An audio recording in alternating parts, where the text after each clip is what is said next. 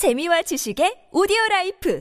팟빵 안녕하세요. 군사 덕봉입니다. 우크라이나 전장에서 러시아군 최강의 전차 T-90M이 파괴된 모습이나 노획된 모습이 여러 번 공개되었기 때문인지 이 전차에 대해 많은 분들이 순전 뻥스펙에 엉터리 전차 정도로 인식하고 계실지도 모르겠습니다. 그러나 최근 전장에서 직접 러시아군의 T-90M 전차나 수출형인 T-90S 전차를 맞닥뜨려 싸워본 우크라이나군의 언급에 따르면 이 전차들은 확실히 무시무시한 전차들로 우크라이나군으로서도 쉽게 잡을 수 없는 것으로 드러났는데요. 그들의 말에 따르면 보통 T-90M 전차를 우크라이나군이 상대하기 위해서는 T-64BV 전차 기준으로 3대 이상을 동원해야 할 만큼 전투력의 차이가 난다고 합니다. 사실 운이 엄청나게 좋은 경우에야 T-90M 전차를 사냥할 수 있다고 해 T-90M 전차에 관한 러시아 선전이 모두 거짓은 아니라는 것을 알게 해주는데요. 우크라이나군의 전차로 T-90M 전차를 정면에서 잡는 것은 대단히 어려운데 왜냐하면 T-90M 전차의 전면 장갑 방호력이 워낙 엄청나기 때문이라고 합니다. 러시아군의 다른 전차들이야 모르겠지만 T-90M 전차의 경우 우크라이나군이 현재 보유하고 운영하는 전차들보다 훨씬 뛰어난 성능을 가지고 있어 제압하기가 매우 어렵다는 평이 많았다는 것을 여러 오신트 정보통들이 전하고 있는데요. 우크라이나군이 T-90M 전차를 잡았다는 소식이 종종 들려오고는 있지만 이 같은 일이 가능하려면 무조건 T-90M 전차의 측면 장갑이나 후면 장갑을 노려 정확히 타격해야만 한다고 합니다. 정확히 확인된 소문은 아니지만 오죽하면 우크라이나군 전차가 러시아군에게서 노획한 3BM-42 망고 125mm 날개 안정 분리철갑탄을 T-90 전차에 쐈는데 어이없게도 이를 그냥 튕겨내 버렸다는 말까지 있는데요.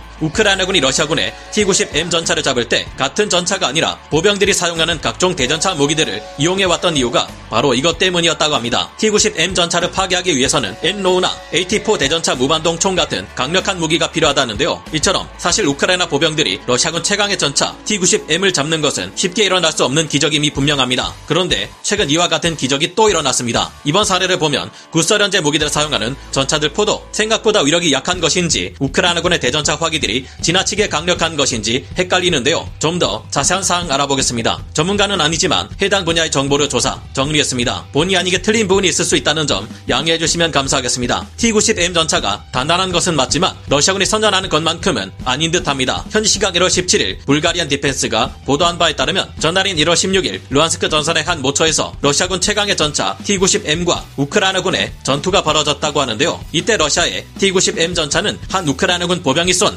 AT-4 대전차 무반동 총을 맞고 단 한 방에 가장 두텁고 단단한 전면 장갑에 오른쪽 부위가 관통되어 버려 완전히 파괴되는 굴욕적인 결과가 발생했다고 합니다. 이 우크라이나군 병사가 발사한 AT-4 대전차 무반동 총은 그렇게까지 관통력이 뛰어난 물건은 아닙니다. 이 대전차 무기의 사정거리는 최대 2km 이상이지만 84mm 구경의 대전차 고폭탄을 발사하며 이동 중인 표적을 상대로 발사했을 때는 유효 사거리가 300m 정도로 줄어드는 단점이 있는데요. AT-4 대전차 무반동 총의 재원상 균질 나변 장갑 기준으로 장갑 관통력이 최대 420mm 정도에 그칩니다. 러시아에서는 T-90M 전차가 무려 1000mm 이상의 전면 장갑을 갖추고 있어서 웬만한 대전차 무게는 끄떡없다고 선전하고 있지만 이것이 전혀 들어맞지 않는 거짓말이라는 것이 이번에 확실히 증명된 셈인데요. 1000mm 이상의 장갑 방어력을 갖추고 있다는 말은 T-90M 전차 자체의 장갑이 500mm 이상의 방어력을 지녔고 여기에 더해지는 렐릭트 반응 장갑이 추가로 500mm에서 600mm 이상급의 방어력을 가지고 있다는 말이었는데 실전에서는 무색하게도 처참하게 박살이 나버린 것입니다. 이 같은 전 과에 환호하는 우크라이나군 동부작전 사령부에서는 실제 해당 T-90M 전차가 파괴되는 모습을 촬영한 영상을 공개하며 스웨덴의 1480달러짜리 대전차 무기가